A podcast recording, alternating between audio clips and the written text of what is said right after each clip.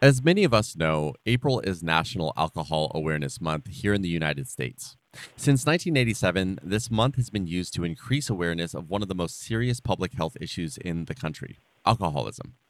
We're going to talk about it today with Walter Patton, a substance abuse counselor at Ridgecrest Regional Hospital Rural Health Clinic.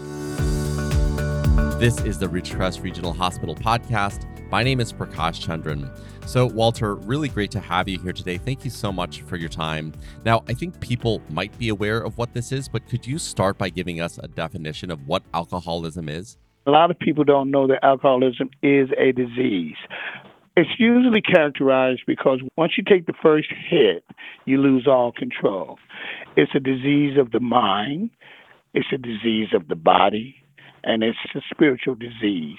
One of the main issues of alcoholism is guilt and shame because the idea that you know everything that a person has been taught by parents or caregivers they feel like they've not been able to sustain that and so they feel that they can't go to God, they can't go to anyone.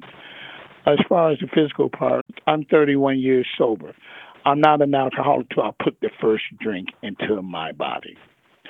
And of the mind, sometimes we have selective amnesia and we forgot how bad it really gotten.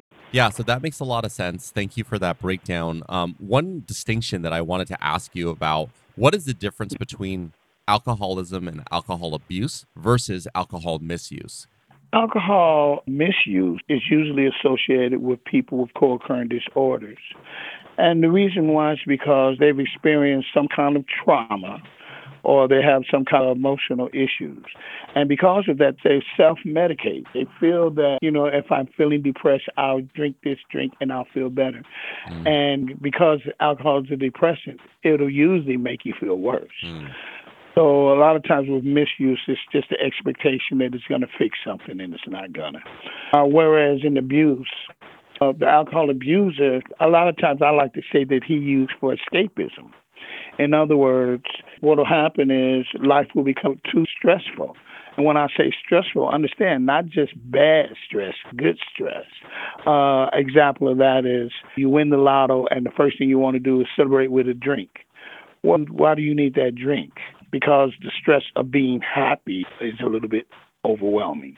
Wow, that's interesting. I didn't even think about that. I think I always associate alcohol with trying to subdue potential pain feelings, but you're even saying that when someone feels maybe anxiety around happiness, they can use alcohol to suppress that as well. Is that correct?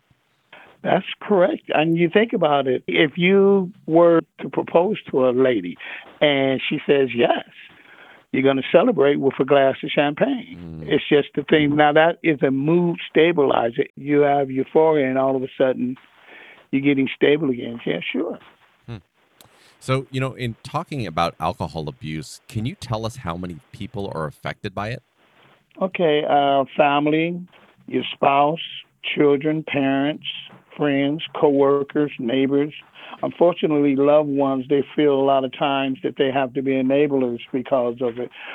My son, you know, he's drinking, and you know what? I'd rather he drink at home than to drink out in the streets. So, uh, what I'll do is I'll let him drink at home. He's 14 years old. Instead of me saying that he can't drink at all, I'm enabling him to drink at home. And that's not a good thing a lot of times, especially, you know, he's a young kid.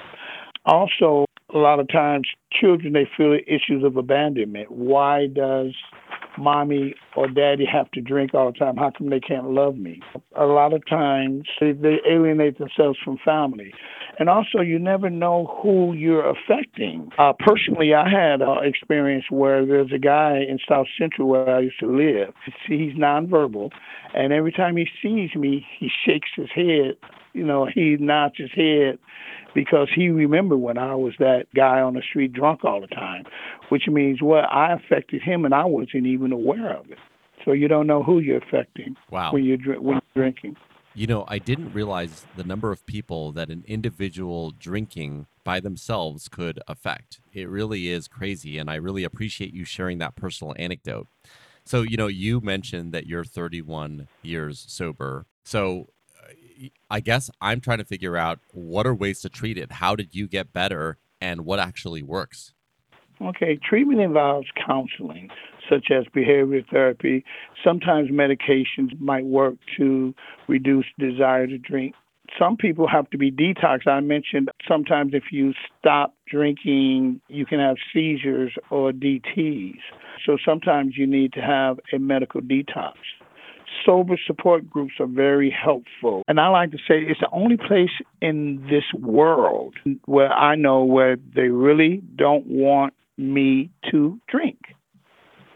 I mean, even in church, I mean, they have community, you're sipping wine. 12 step programs is a very good tool to use. Also, I think family unification is a great tool. But mainly, the main thing that a person needs for help is the willingness to live alcohol free. And that's the biggest step because the alcoholic needs to want to live alcohol free. Mm. I know people that are going to be listening to this are going to be wondering how you got that will. You know, you talked about some programs uh, that work, but you personally, if you don't mind sharing, what was it that made you want to be alcohol free? It's funny because the first time I was hospitalized, my eyes would turn jaundice from the liver damage, darker than bananas. My eyes would be, and after the fourth time, I realized uh, a guy died in front of me at General Hospital in Los Angeles, and the doctor looked over at me, and I was only 27 at the time, and he looked over at me and said, "That's you." That's you. And that last time really really affected me to the point where I became willing. And was I that miracle that just stopped? No, it took five inpatients. Mm-hmm. But again, I think the last time I went, I was ready. I got the information. And one of the things that I did was a lot of times in the reading, it'll say we, we, and instead I put I. I admitted that I was powerless over alcohol. I need to find a power greater than myself. And when you personalize it, or for me, it made it more receptive for me. Thank you for sharing. That's extremely powerful. And I think a lot of people are, are going to resonate with the fact that, you know, it doesn't happen overnight. It's something that sometimes takes a number of time, but it absolutely has to come from within. It has to come from that willingness to want to make that change. And um, it's not an immediate change, but it's something that if you work at and you have support, then uh, you might get through it. And understand, for a lot of people, you know, that's the only way they've been able to cope. Mm. You know, you think about it, the only way you've been able to manage your life, good or bad, is with uh, evening drink. Or when something was stressful, you know, you took that drink. Now all of a sudden, that goes away. How do you manage your life now? Mm. Yeah. And so that can be very, very difficult. So let's say that I have a friend or a family member that is suffering from alcoholism or the alcohol abuse that we're talking about. And, you know, we would rather not see them kind of hit that rock bottom place. We want to give them help and support. How am I, as a bystander, able to do that for them? again, Alcoholic Anonymous or other 12 step organizations, I'll tell you they work. You know, it's it's funny. I tell a lot of people there's two things I truly believe in. I believe in the Magic Jack internet phone because as long as I have internet, it's going to work. and 12 step meetings because they work. Now, do you have to do some work? Sure, but they do work.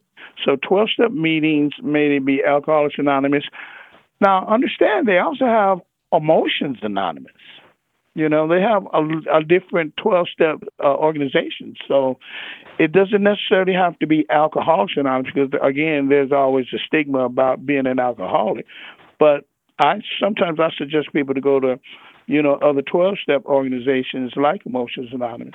If someone really needs immediate help, the Kern County Gate Team. You call the Gate Team. Uh, it's part of the county of uh, Kern County.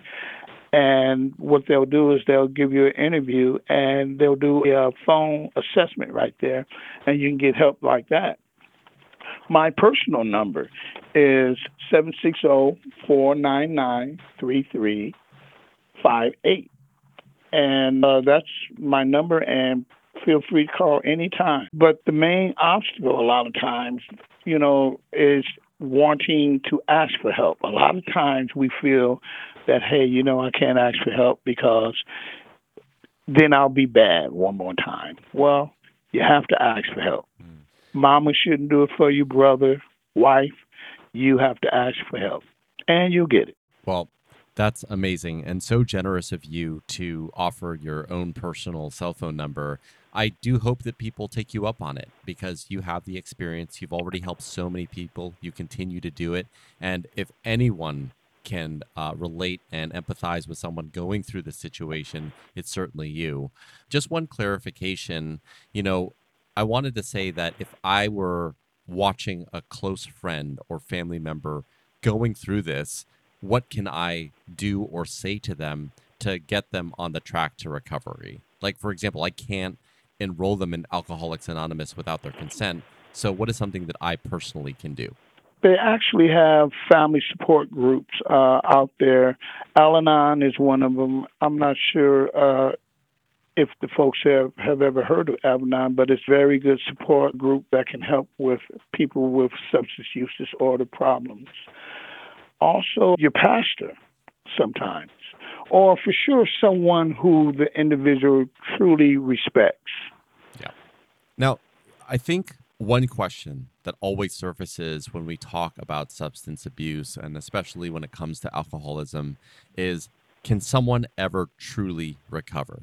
You know, this is something that I hear all the time because you see kind of in the news people that relapse over and over again. You hear stories what might you say to people that don't think that recovery is possible? Well, first of all, I come from South Central LA, and then later on, uh, I was in Skid Row, and I was living in a box. Okay, I recovered. I believe in recovery, but it, it all starts with you. Uh, if you have the willingness, if you really, really, really want change, it will come. You have to want it, though and you deserve it. And for those that are listening that might struggle with uh, alcohol abuse, but don't necessarily see the benefit to becoming sober, is there anything that you want to say to them around how your life changed once you were able to become alcohol free? Well, I became the best person in my life as far as where I was when I thought I didn't care by the way, that's the reason why we do the things we do. That's probably the reason why we drink because we're so caring that we can't fix the world, so we just rather just not feel it all. Hmm. And today, one thing I thrive on is being responsible for Walter. Okay? Another word for sobriety is personal responsibility check this one out. Another word for being an adult is personal responsibility. And the reason why is because if I'm still trying to grow up, that means I don't have to be responsible for Walter. Mm-hmm.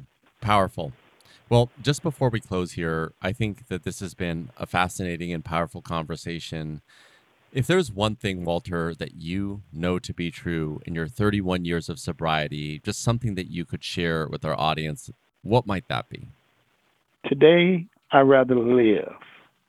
I don't want to exist. I want to live. And life is good, but you know what? Life is also bad. That's where serenity comes in. God grant me the serenity to accept the things I cannot change. I can't change you.